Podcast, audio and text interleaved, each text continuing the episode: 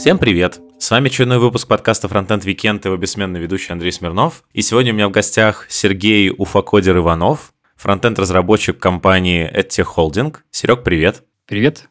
И привет всем нашим слушателям. С чего бы хотелось начать? Э, мы с тобой э, на протяжении трех дней пытались записаться офлайн на конференции Урал Digital Weekend. Вот, нас ничего не вышло, вот, но мы все-таки с тобой э, разъехались и записываемся онлайн. Вот, надеюсь, что это никак не повлияет на качество нашей беседы.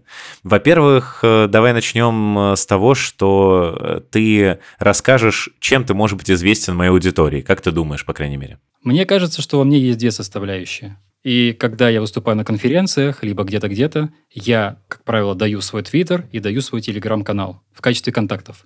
В твиттере в основном развлекательный какой-то контент, шутеечки, а в телеграм-канале я пытаюсь делиться с людьми чем-то таким вот полезным, как я считаю. И что это полезное такое может быть? Это что-то связанное с устройством браузеров, возможно, чуть-чуть перформанса, возможно, какие-то еще другие темы. Но так или иначе, мой интерес, он вращается вокруг браузеров. В частности, браузера Chromium. Давай начнем, э, как обычно, с того, как, в принципе, ты вообще попал э, во фронтенд разработку. Э, как ты себя здесь ощущаешь? Разберем это по порядку. Наверное, здесь стоит подсветить э, два или три момента. Когда-то давно, когда было такое популярное слово, как вебмастер, и все писали на, на связке PHP, MySQL, Apache, вот я был одним из них. А потом захотелось э, поменять работу, пришел в одну компанию, и мне сказали, на ангуляре не хочешь пописать? Я такой, давайте попробуем. Ну вот, собственно, пробую уже э, на протяжении многих лет. Я не знаю сколько, возможно, семь но это ни о чем не говорит о моем э, уровне. То есть я имею в виду то, что я там начал с ангуляра, это не значит, что я там уже все понимал. То есть я планомерно, по чуть-чуть, по чуть-чуть рос. То время было, когда я был джуном во фронтенде. Теперь, вот спустя много лет, как я пошутил в Твиттере, имея за плечами опыт в 7 лет, я могу с вами поделиться тем, буду ли я писать на JavaScript в будущем или нет. Нет. Мне хочется немножко вырваться из этого мира фронтенда, из мира интерфейсов, и, возможно, тут стоит сказать спасибо моему текущему месту работы, потому что я интерфейсами вообще не занимаюсь последний год. Но при этом я являюсь фронтенд-разработчиком, потому что у меня экспертиза больше вот как раз вокруг этого интереса, как работает браузер, как там внутрянка устроена, э, насколько я это понимаю без знания плюсов. И вот эта вот вторая точка, до которой я дорос, и здесь мне хочется идти обратно, откуда я пришел. То, что сейчас говорят full stack. То есть хочется расширять свою экспертизу в бэкэнд. И, возможно, я туда пойду. То есть от фронтенда я не открещиваюсь, потому что мне браузеры очень интересны. Это прям бездонная яма. Рендеринг, про который я периодически напоминаю и упоминаю доклад, из которого я просто очень много своей жизни подчеркнул, подсветил и прочие всякие по Life of the Pixel, другие всякие источники. Экспертиза, она остается, но хочется идти, э, вернуться в прошлое, стать фуллстеком, чтобы полноценно понимать, как технически устроен продукт или как сделать свой собственный. А как оно вообще э, работает в плане того, что обычно в нашей индустрии, ну, по крайней мере, там, разработки, принято, наоборот, как-то от фуллстека уходить э, в какую-то одну компетенцию, где ты будешь именно узкоспециализированным каким-то профессионалом, а вот ты, наоборот, как бы был веб-мастером, затем какое-то время, не какое-то, а довольно огромное количество времени, там, на протяжении 7 лет побыл там ангуляр-разработчиком. Не ангуляр-разработчиком, вот тут я как раз сказал, что есть две точки. Начал я с этого, потом там был React, и в большинстве у меня React бэкграунд. То есть я не Angular, разработчик, я просто подсветил две точки во времени. В одной точке я начал с Angular первого, там какой-то опыт был. Долгий-долгий-долгий путь. А вторая моя точка, я интерфейсами почти не занимаюсь. JavaScript нативный в большинстве, немножко TypeScript, без всякой там теории типов, вот без всякой этой штуки сложной. Вот это моя вторая точка. То есть вот тут, возможно, ошибка восприятия. Тогда давай разберем э, то, что было между этими двумя точками. То есть вот как раз как ты от ангуляра пришел к тому, что ты вообще интерфейсами не занимаешься, но при этом остаешься фронтендером. Тоже совершенно случайно получилось. В основном позиция фронтенд-разработчика э, и текущая, то, что было много лет назад, она из себя что представляет? Необходимо знание э, какого-то фреймворка. Тогда у нас было два фреймворка популярных, Angular и React, ну, со звездочкой фреймворк. Вот, потом к ним присоединился Vue, потом там еще Svelte появился, сейчас Solid.js, и прочее, и прочее. Но так или иначе, вакансии в основном они связаны с тем, что тебе необходимо каким-то, какой-то экспертизой во фреймворке владеть. Зачем? Чтобы решать конкретные бизнес-задачи. Бизнес-задачи вокруг чего строятся? Вокруг построения интерфейсов. Опять же, если смотреть на э, скажем так, вот эти джуниорские тенденции, то, как люди хотят развиваться, они хотят овладеть фреймворком, а потом уже нативной частью, ну, то есть более ну, обычным JavaScript и тем, что там находится под ним. Ну, если это фронтенд, это браузерные всякие API, как устроен браузер, если бэк, Node.js и там все вытекающие. И я, собственно, этому тренду исследовал. Я изучил фреймворк и начал там что-то на нем делать. Немножко React Native пощупал. И, собственно, от вакансии к вакансии оно как так и происходило. Уход с какого-то места работы был связан с тем, что там отсутствовали точки роста. Это вот в одном месте было. А в другом месте что-то похожее, возможно, было. У фронтенд-разработчика, на мой взгляд, есть какой-то потолок. И рано или поздно он в него упирается, имеется в виду не в плане денег, а в плане профессионализма, области компетенции. И тут он уже начинает себя искать. Вот у нас, допустим, тренды появляются, связанные с доступностью. Вот э, несколько лет назад, допустим, в Рунете у нас активно это было. А на самом деле доступность – это явление не новое. Performance у нас есть. Тоже явление не новое. Кто-то туда делает, углубляет свою экспертизу. Вот я, допустим, пытаюсь. Кто-то делает упор на дизайн, то есть пользовательское поведение, я имею в виду, ну, так вот, такая есть аббревиатура, как UX, User Experience. Вот на это делает упор. И ему не нравится писать код, а ему нравится вот больше смотреть, как человек э, с интерфейсом взаимодействует. Ну и какие-то другие более узкие места. То есть, когда ты достигаешь основ первой ступеньки, известные три кита HTML, CSS, JavaScript. Вторая ступенька — это ваш любимый фреймворк, то вы начинаете искать себя дальше. И тут уже начинается, что вам интересно. Кто-то в тулинг, кстати, уходит. Есть у нас в сообществе известные ребята. Имен я произносить не буду, я думаю, вы и так их знаете. Те, кто занимается тулингом, например. Вот кто-то, э, наоборот, находит себя в помощи сообществом и туда себя вовлекает. Уже уходит несколько от кода. То есть есть какая-то невидимая стена. Даже не стена, а какая, какой-то турникет, и каждый через свой турникет, множество турникетов, и каждый через свой, свой турникет проходит с, там, с табличкой там, «Вставить ваш, ваш интерес», ну, который я ранее упоминал. Вот какое-то такое меня видение. И вот там мне совершенно случайным образом понравился перформанс. А место свое я нашел, последнее, благодаря тому, что мне еще была интересна одна тема, и случайным образом я задачу решал еще в одном предыдущем месте работе, связанной с браузерными отпечатками. И вот благодаря знанию браузеров и вот этой вот темы, отчасти приватность, еще одно направление, я в текущем месте работаю. И напоследок, вот я такую слышал интересную вещь. Был такой популярный видеоблогер, э, я не помню, как его зовут, но канал э, назывался Fun Fun Function и ему прислали вопрос, что вот смотри, у меня есть два оффера, какой выбрать? Много я не буду описывать, что он там рассказывал, но суть повествования следующая, что каждая твоя текущая работа должна быть шагом к следующей. И вот со мной тоже нечто подобное произошло. Тот предыдущий опыт, который накопил, он мне позволил делать шаг в будущее. А, возвращаясь тогда к предыдущему вопросу, давай перефразирую таким образом. Вот ты как раз вот эти там 7 лет походил по всем э, аспектам э, фронтенда, так скажем, там, от Angular к React, к перформансу и так далее. Э, и все-таки почему ты, с учетом того, что, кажется, вокруг все, наоборот, стремятся вырваться из фуллстека в какую-то уникальную специализацию, почему ты уходишь снова к истокам? Как, как ты для себя это объясняешь? Первый ответ я дал, что есть какое-то невидимое разделение с ростом компетенции. Что касается меня здесь, хочется заниматься расширить свою компетенцию в плане э, работы с продуктами. И здесь необходимо знать еще больше тонких мест. Хочется быть что-то в духе техлида, то есть понимать все аспекты технической составляющей работы продуктов. И вот именно поэтому хотелось бы подтянуть свою компетенцию в бэкэнде, например. Там я для себя вижу дальнейший рост – это немножко посмотреть DevOps. Ну, чуть глубже. Возможно, это все равно то, что называется T-shape будет. То есть, может быть, в компании я буду иметь должность, э, там, не знаю, также фронтенд-разработчика и расширять свою компетенцию. А может быть, стану кем-то выше.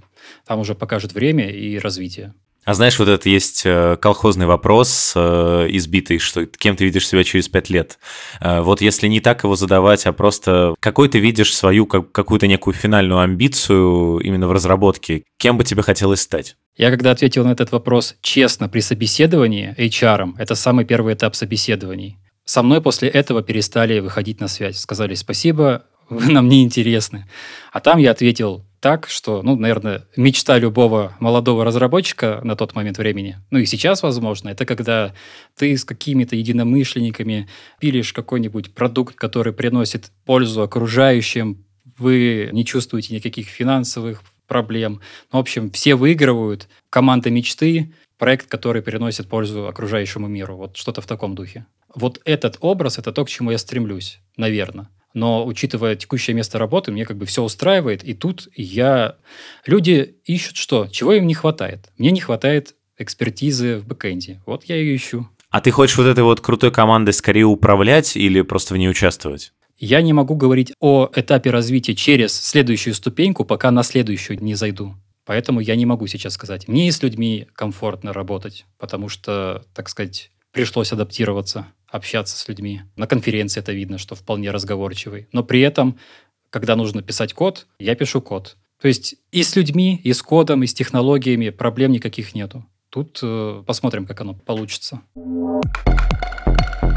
В принципе, если там спросить, э, и вот я поспрашивал у моих э, там знакомых, чем вообще известен Сергей Уфакодер Иванов, то большинство скажут, что крутыми лонгридами. Поговорим об этом. А каким образом вообще э, тебе впервые пришла идея, что ты будешь писать какие-то классные огромные тексты, и почему вообще это вот твоя специфика? Любите истории? Как-то идя по улице Садовой в Ростове-на-Дону, я слушал подкаст, в котором был Андрей Мерехов и Виталий Слободин. Надеюсь, что с ударением не ошибся. И они говорили про то, что можно э, организовать сообщество в любом городе, где бы вы ни находились. Там у нас спустя время это сообщество и появилось. И также, вдохновившись э, проектом Андрея, это DevShachta, я думал, как можно этому проекту помочь. Сделал какие-то там несложные переводы, довольно-таки, и подумал, чем я еще могу помочь и сообществу, и вот этому проекту, и что мне интересно. И вот мне была интересна там одна тема, допустим, полиморфизм, очень много я на эту тему потратил времени, наверное, полгода фоном. Ну, то есть не так, чтобы я там сел, закрыл все двери и окна и начал писать, а так, что по чуть-чуть, по чуть-чуть пытался углубиться в эту тему. Статья появилась, опубликовали. Она там хайпанула так, что если написать слово полиморфизм в, в Гугле, насчет Яндекса не знаю, не проверял, четвертая строчка, может, пятая будет в выдаче. Это первое, наверное, момент. То есть я бы не сделал это, то есть я, я бы не начал писать, если бы у меня не было источника вдохновения раз, место, куда это можно было отправить. Вот как-то так, это то, с чего началось. Там еще какие-то небольшие статейки есть другие про JavaScript. Они, конечно, не так сильно выстрелили, как это, но тоже не короткие, наверное. И вот я фоном начал еще одно писать, пока не знаю, куда ее публиковать. Как бы, ну, за хайпом я не гонюсь, там случайно получилось, но тем не менее. Попытаюсь еще одну написать. Кто знает, какая какую я пишу, тот знает, а анонсировать я ее пока не хочу, потому что я не знаю, когда я допишу. Я ее взял на паузу, там уже хватает материала. В общем, вы узнаете, когда придет время.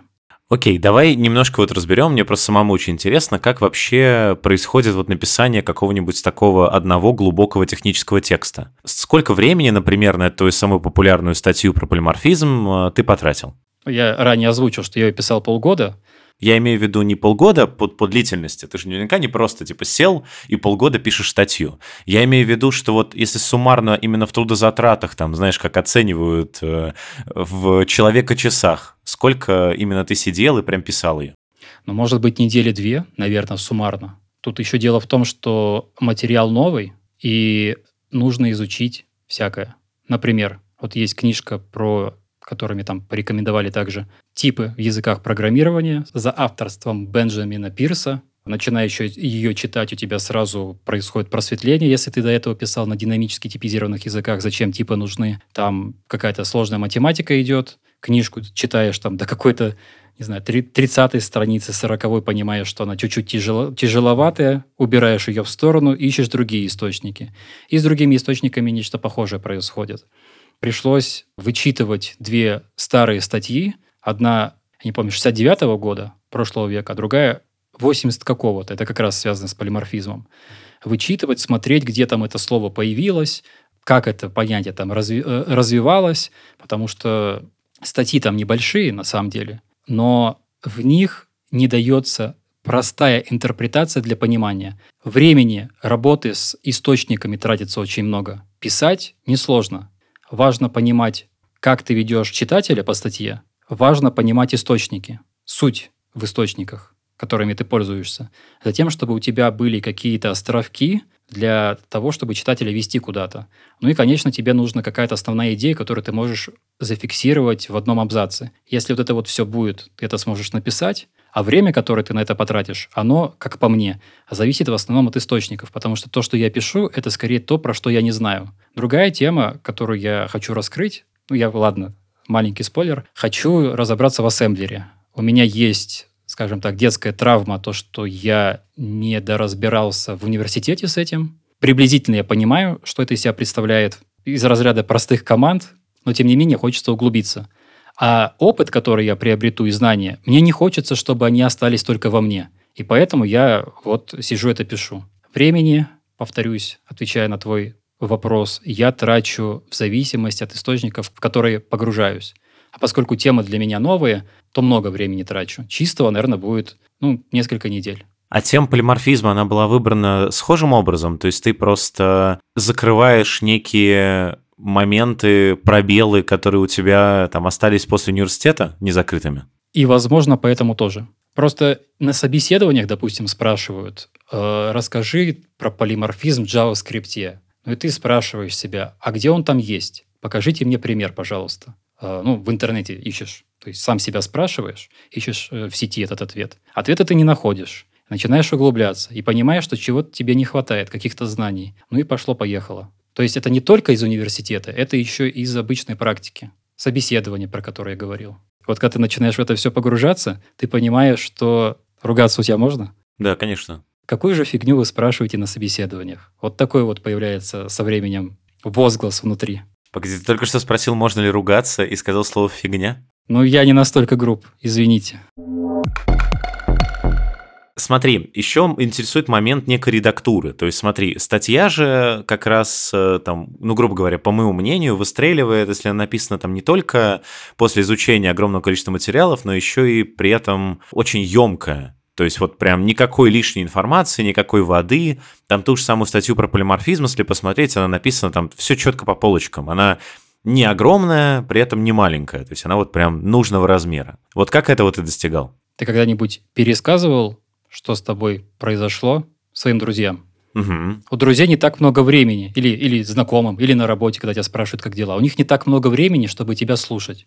И тебе приходится как можно емче, короче, что-то рассказать, но при этом и сохранить какую-то эмоциональную составляющую.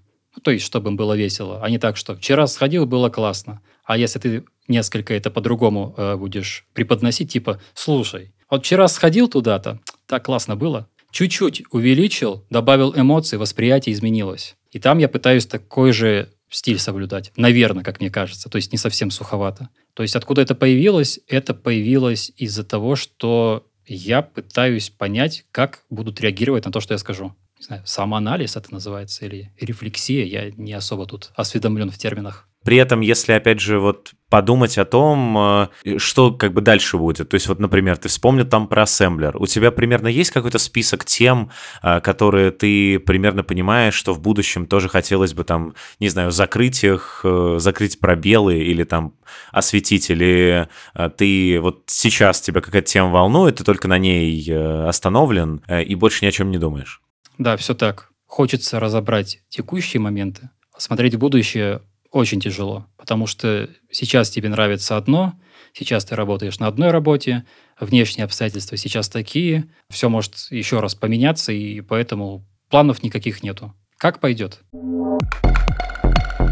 Я нашел, что ты пишешь, что в э, тебе в какой-то момент как раз вот, видимо, на фоне того, что ты публиковался там в девшахтах. Она одна, девшахта одна, но она немножко прикрылась, а может быть, на совсем, не знаю. В какой-то момент Андрей Мельхов, э, ты пишешь, что подарил тебе микрофон, и э, после этого ты начал где-то в июне 2021 года, у тебя вышел первый подкаст.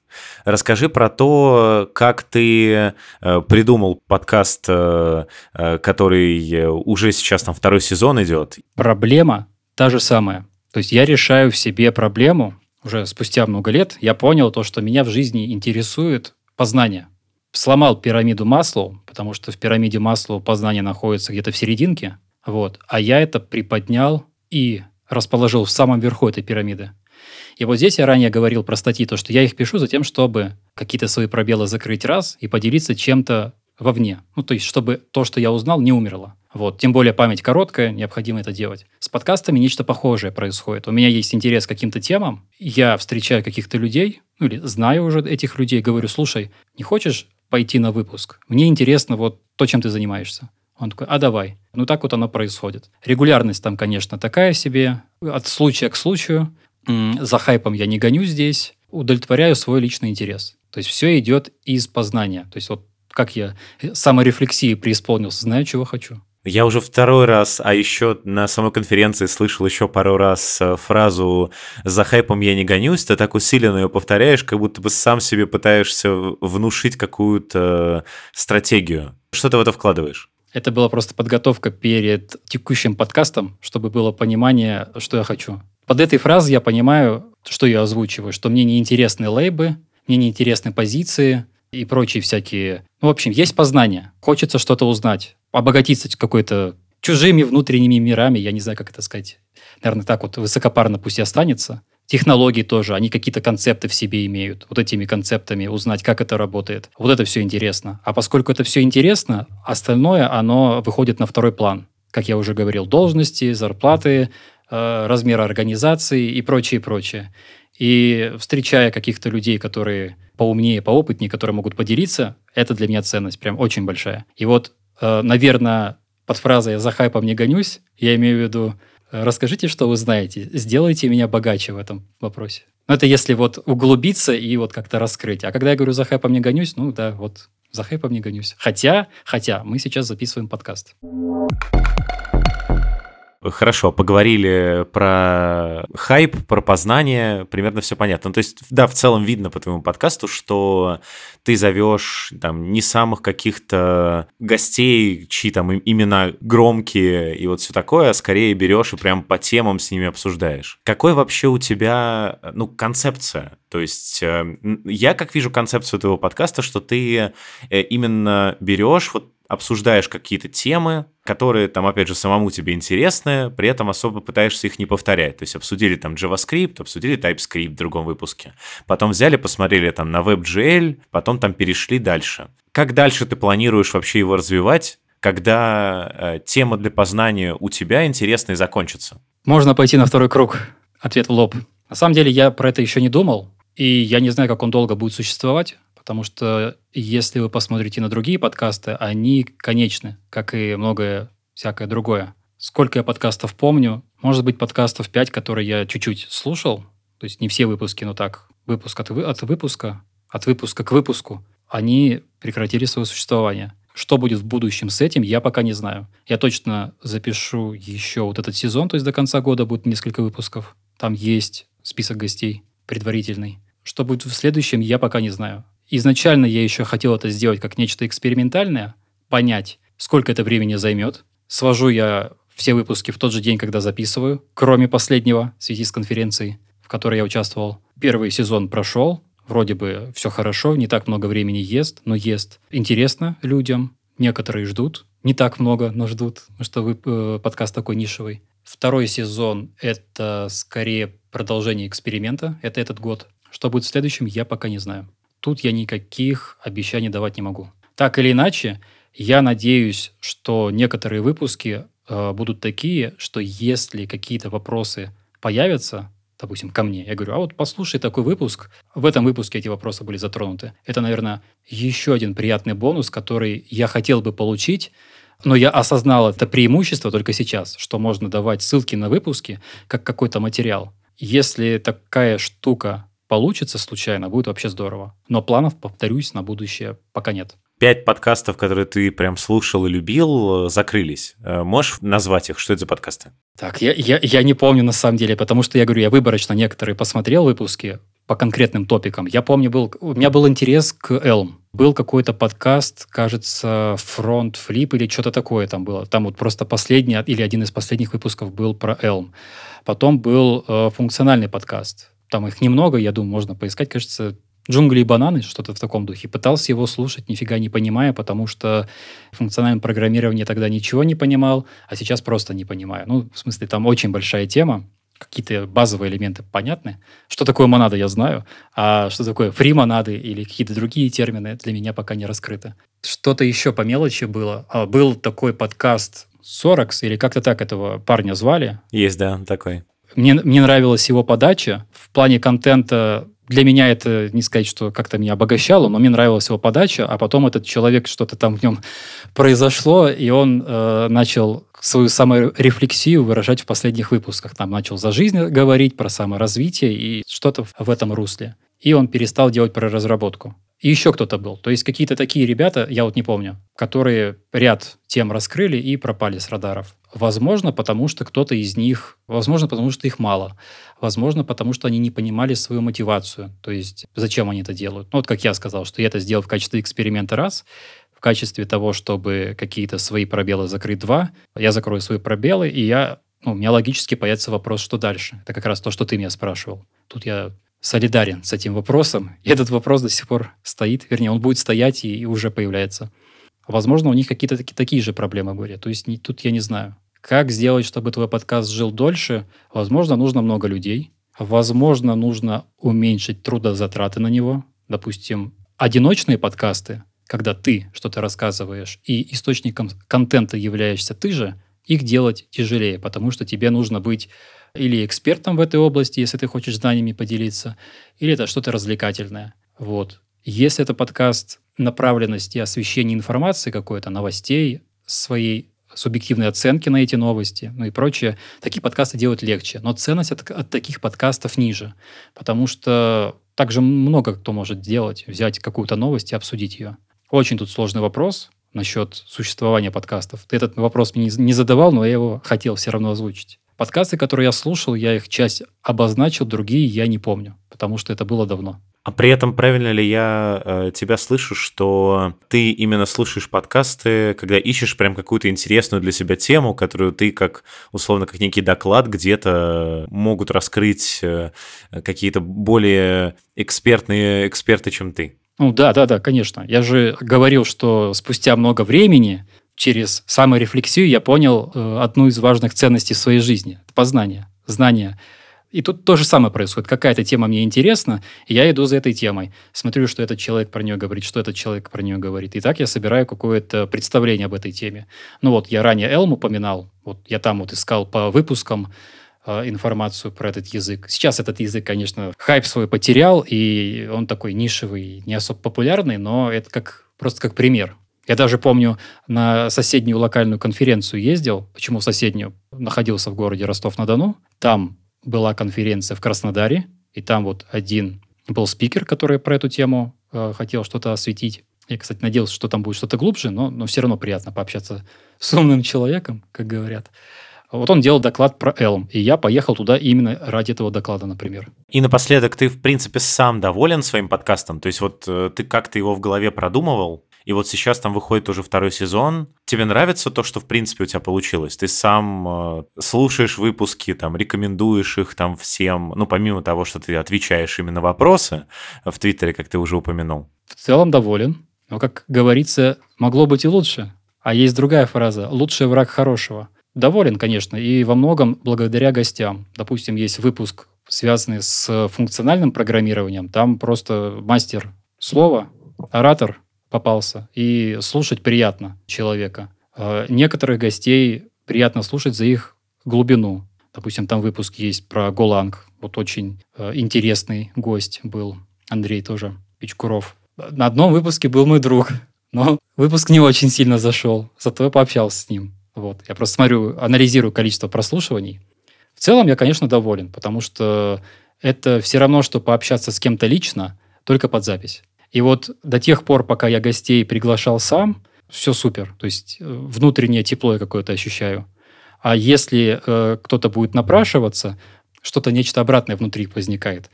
Был какой-то случай, когда хотели попроситься в подкаст, э, и там я просто не знаю, как реагировать, потому что я, я этих людей не знаю, я не знаю, как они раскроют какую-то тему.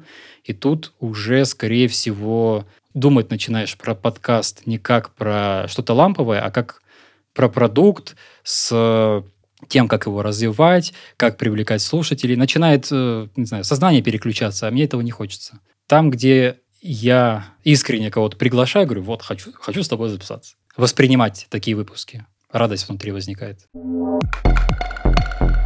Еще, что мне было интересно, я у тебя, когда готовился, пробежался по телеграм-каналу э, и читал, я нашел, что ты э, довольно часто, вот последний раз я видел там э, с Love Frontend в феврале, устраивал движухи, связанные с Capture Flag историей.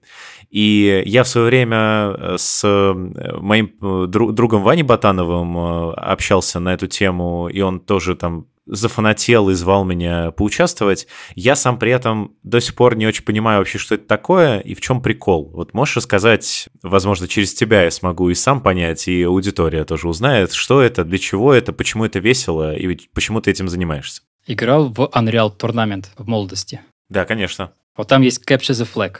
Оттуда, наверное, все пошло. Э, само понятие. Исторически там были, очень попытаюсь простым языком говорить, были хакеры, они собирались вместе и пытались какие-то движухи делать. Хакатоны, кажется, у них так появились. Потом у них появилась какая-то, ну, которые преобразовались и ушли в другое понимание хакатона, вот то, которое мы сейчас имеем, собраться, какой-нибудь там, э, какой-то проект сделать, MVP-шечку. Также в их среде появилась вот эта вот Capture the Flag. А как, я не помню, не знаю. Но до сих пор до нас это дошло, и вот то, что у них есть, я несколько трансформировал в область фронтенда. Что это из себя представляет? Есть у них две большие дисциплины. Сервер, есть сторона атакующая и защищающая. То есть есть там ребята, которые пытаются на сервер зайти, ну, у них уже доступы есть, они там какие-то дыры найти, закрыть их, а другие пытаются напасть. Там найти какие-то дыры и там на сервере что-то забрать. Есть такая дисцип... Э, дисциплина, ну, или направление. А есть другая. Это где есть ряд заданий, разбитые по темам, и ты должен в этих заданиях сделать что-то. А доказательство того, что ты сделаешь что-то, там вот в этих заданиях будет спрятан какой-нибудь флажок. Например, самое простое. У тебя есть HTML-страничка, ты в исходнике, в, коммен... в HTML-комментариях прячешь какую-нибудь такую особую э, строчечку, флаг, подчеркивание, фронтенд weekend, и говоришь, вот, вот, вот у меня есть сайт, взломай его, найди флаг в нем. И там такой джуниор фронтенд разработчик такой страничку скроллит, ничего найти не может, открывает исходники и видит этот флаг. Он такой, я нашел этот флаг. И вот это пример. Пример того, что эти задания себя представляют. Вот Capture the Flag. Здесь есть прохождение как индивидуальный, то есть один человек может проходить. Проходить может несколько э, ребят командой. Прохождение может быть такое, что за каждое задание ты получаешь какие-то баллы, а может быть какое-то линейное прохождение, task by task, ну типа от задания к заданию. Какие задания могут быть? Как я говорил, там есть категории. Есть категория, связана с, с реверс-инжинирингом. Если брать настоящих хакеров, то они обычно взламывают какие-нибудь бинарники. Если брать э, фронтенд, то что здесь можно делать? Здесь можно спрятать какую-то такую вот строчку, которая является флагом в JavaScript файл. Этот JavaScript файл опусцировать несколько раз и заставить э, нашего игрока человека, который будет наш CTF проходить, говорить, вот найди вот в этом обфуцированном файлике эту строчку. Ему придется делать обратные операции. WebAssembly у нас есть, который в вот этот вот в машинный код превращается. Тоже мы там каким-то образом строчку прячем, э, получаем вот этот вот WebAssembly э, машинный код, и просим нашего игрока также найти. Это вот первая категория. Другая категория э, социальные, я не помню, как это называется, но что-то типа там разведка информации, вот что-то в таком духе.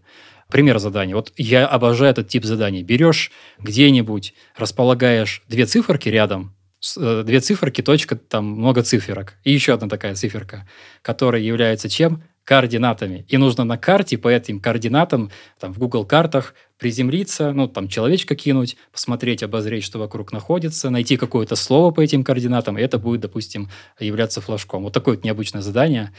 Когда мы прячем архив в картинку, это стеганография. В архив запаролен. Если нужно подобрать пароль, там, где он находится. Что-то в таком духе. Э, reverse engineering, я забыл. Там их 4 или 5 направлений. Я просто одно запомнил, потому что оно простое. А ты сам все это придумываешь? Пример э, как раз там того же э, Айла фронтенда. Как происходит процесс придумывания этой игры? Если ты поиграешь в какие-то или попроходишь, тут нельзя сказать играть, тут как бы не азартное дело, а такое в виде заданий. Если ты будешь проходить какие-то другие CTF, то рано или поздно ты заметишь, что задания по своему смыслу, они похожи. И вот наработав какие-то, какой-то опыт предыдущих, ну пусть будет игр, заданий, ты поймешь, как ты можешь новый формировать. Ну, вот, допустим, я про реверс говорил, то есть ты должен в исходнике что-то такое спрятать.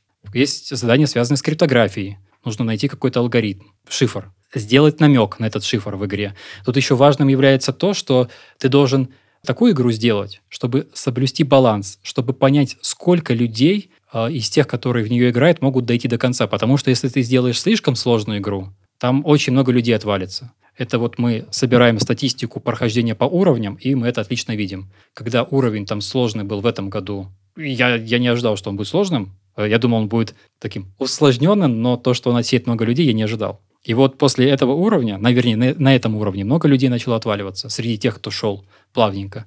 В прошлом году было другое задание, там, с Монолизой. Оно не совсем такое сетевное, оно больше... Ну, в общем, нужно каким-то таким художественным контекстом пропитаться, немножко почитать историю вокруг этого всего, и там можно какие-то ответы найти. Это вот задание «Стопер», которое было. Помимо технических, там составное задание было. То есть важен баланс. Важно, чтобы игра была не очень легкой и не очень тяжелой. Это вот второй момент. То есть задание я беру из опыта предыдущего. Там можно это все рано или поздно как-то категоризировать. А второе важное – это баланс. Вот такой вот ответ мой.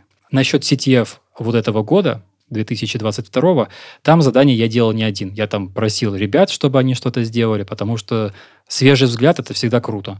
То, что они придумывают, это не совсем связано вот с тем, что я ранее говорил, с категоризацией. Я беру свой опыт как-то разбиваю задания на какие-то типы или использую типы, которые вот ранее там приводил, их там несколько, 4-5, я точно не помню.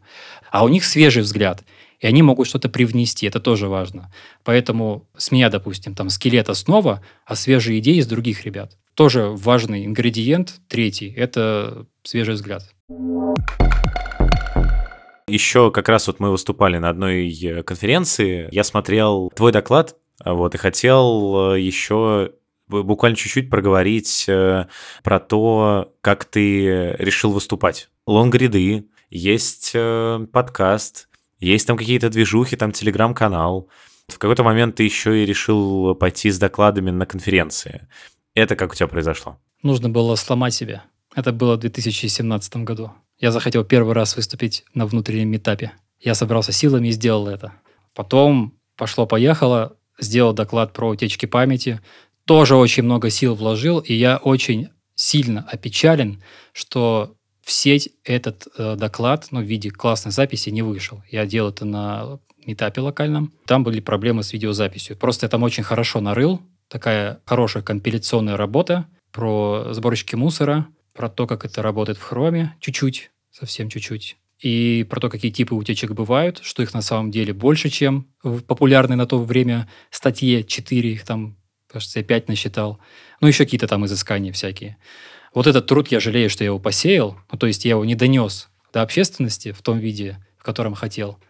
Первое выступление – это чтобы что-то изменить в себе. Второе, чтобы поделиться. То есть я накопил экспертизу, поделился. Последующий, наверное, с такой же мотивацией. То есть мотивация у меня следующая. Я коплю какие-то знания, и я понимаю, что в голове много я держать не могу. И мне нужно это где-то зафиксировать. Где-то фиксирую. Почему доклады? Потому что это еще и какой-то личный бренд. Потому что можно сказать, что начинаешь с кем-нибудь общаться на какую-нибудь тему, он говорит, он подозревает, что я в чем-то не разбираюсь, а я такой, я разбираюсь в этом, вот пруфы, смотри. Или статья, или там э, доклад, либо исходники. Ну, исходников, конечно, не так много. А вот ты говоришь, что ты первый раз выступал, чтобы изменить что-то в себе. Разбирал ли ты, что конкретно нужно было в себе поменять? Ну, возможно, страх публичных выступлений, что-то в таком духе. Хотелось делиться. А поскольку опыта не было, то надо было хотя бы с чего-то начать. И вот, я это сделал. Основное желание делиться. И нужно искать способы. Телеграм-канал, подкаст, статьи – это лишь инструментарий. Основное желание делиться. Познавать и делиться.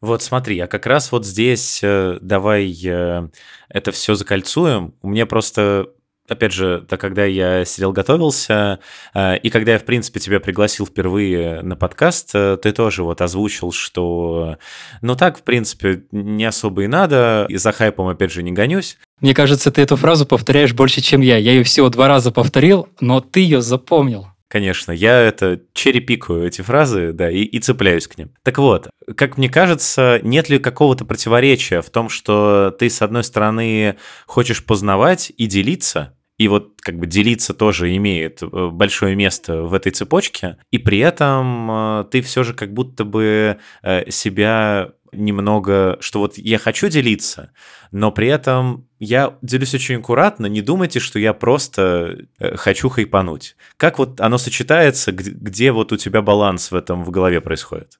Я тут попытаюсь ответить абстракцией. Есть две точки. Ты хочешь добраться из точки А в точку Б и ты можешь прочертить очень много дороже, как это сделать. Зачем? А, а я иду долго, допустим. И когда я прошел долго, я говорю, так можно было пройти, короче, вот так. И вот этот путь, который покороче, хотелось бы как-то выдать. То есть я не скажу, что я прям, что это сама цель, потому что если бы я так хотел, то и качество контента у меня было бы выше. Но вот эту абстракцию в голове я держу. То есть, по сути, ты просто хочешь, э, ты сам как Моисей там раздвинул э, море, и ты хочешь показать людям, э, что вот на самом деле ваши проблемы можно решить проще, потому что я уже это испытал на себе. Не совсем, не совсем. Вот с Моисеем это, конечно, сильно. Ну, гипербола. Тут скорее так, что если вы идете такой же дорогой, как я, есть пути попроще. Вот так вот. Идите там. Думал ли ты, кем бы ты стал, если бы не стал разработчиком? Ну, тут много, на самом деле, вариантов. Все зависит от того, в какой семье бы я родился, в какое время бы я родился, ну и прочие всякие обстоятельства. Не, скорее, не кем бы ты другим родился, и тогда бы кем ты стал, а вот, грубо говоря, нет у нас, в принципе, вообще в мире интернета, компьютеров и так далее, и нет возможности было бы стать разработчиком, нет возможности было там завершить технический вуз, чем бы ты тогда занимался? Что еще тебе нравилось там в детстве и так далее? Я думаю, изначально ты хотел поставить вопрос так, что было бы, если бы ты заработал все деньги, потому что тоже такая определяющая штука. Я как бы сам на него отвечу, вернусь к твоему. Если бы у меня были там все деньги мира, то, скорее бы всего, я продолжал бы заниматься тем же. Если бы не было программирования, ну, допустим, мы там, не знаю, в эпоху не к киберпанку мы бы двигались, а в этот я забыл, как эта эпоха называется, там, где вот этот паровые двигатели. Стимпанк. Все так. Вот, допустим, если бы мы там остались, то, опять же, в зависимости от обстоятельств, внутри есть желание познания, там я бы был либо, я не знаю, с какими бы людьми меня связала жизнь. Может быть, я был каким-нибудь археологом, там, не знаю, поехали бы что-нибудь откапывать, я такой, вот, смотрите, на самом деле в прошлое это было вот такое, ну, то есть вот он элемент познания. Либо я там э, какому-нибудь э, ремесленнику бы пошел, чтобы типа, знаете, на самом деле вот этот механизм можно сделать вот так вот. Я такой, вот, это класс, вот такая идея. Это вот э, есть история про создание швейной машинки. Я забыл, как его зовут, но этот дядька, э, он был вообще из другой сферы. Вот жалко, что я забыл, как его зовут, не подготовился, потому что мне только эта идея сейчас пришла. Но, в общем, смысл в том, что он там на две недели или на неделю там закрылся и начал эту машинку улучшать, и появилась вот эта машинка, которая там стяжку как-то берет, э, в ткань там проделывает. Очень какая-то популярная штука, но я из головы, из головы вылетела. Потом на гугле мы оставим ссылку в описании, нормально. Так вот он как раз вот образ вот этого человека, он потом много денег заработал. Это, ну, это side effect на самом деле. Но вот то, что с ним произошло, вот эту маленькую революцию, которую он сделал вот в, этом, механизме, это, наверное, тот образ, кем бы я мог быть. То есть, не к тому, что я бы там что-то великое изобрел, а к тому, что что-то бы такое искал, чтобы решить какую-то маленькую проблемку. Либо это история, либо это какие-то технологические вещи.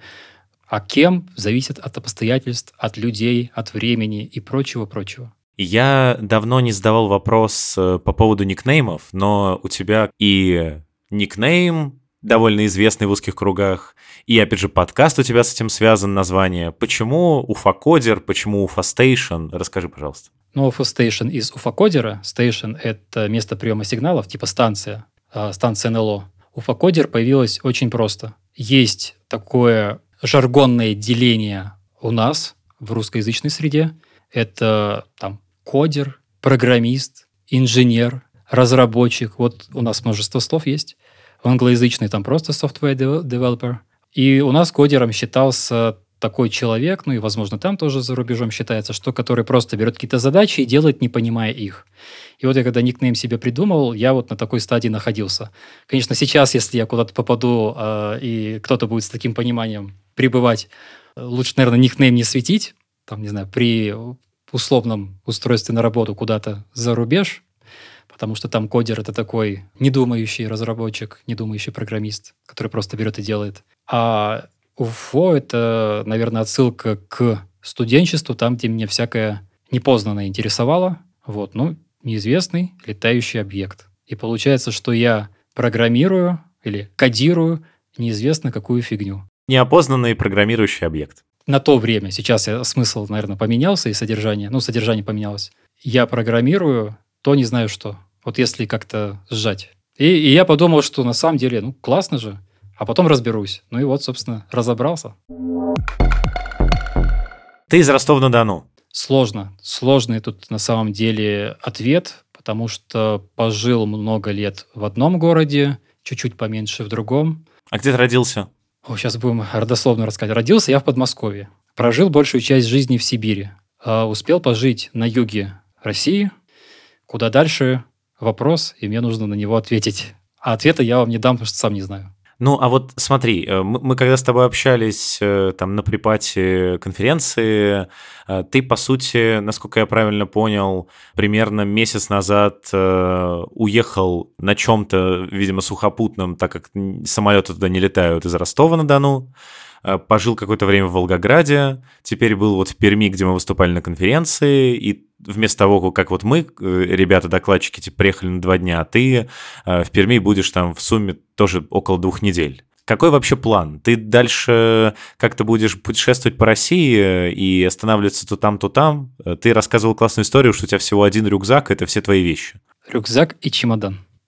Я не знаю, я не знаю, там очень сложные вопросы, не хочется тут их поднимать. Как говорится, не стоит скрывать эту тему, вы еще молодые в общем, появились какие-то личные вопросы, нужно на них ответить. И конференция, которая появилась вот сейчас, и там, где я ездил, загранпаспорт менял, это такое большое окно, в котором я вынужденно жил понемногу в разных городах, ну, совсем чуть-чуть пожил где. И сейчас этот вопрос до сих пор не решен, и мне нужно на него ответить. То есть, скорее, можно так сказать, что это не внутренний какой-то зов и желание, а это вынужденные обстоятельства, и нужно что-то решать для себя.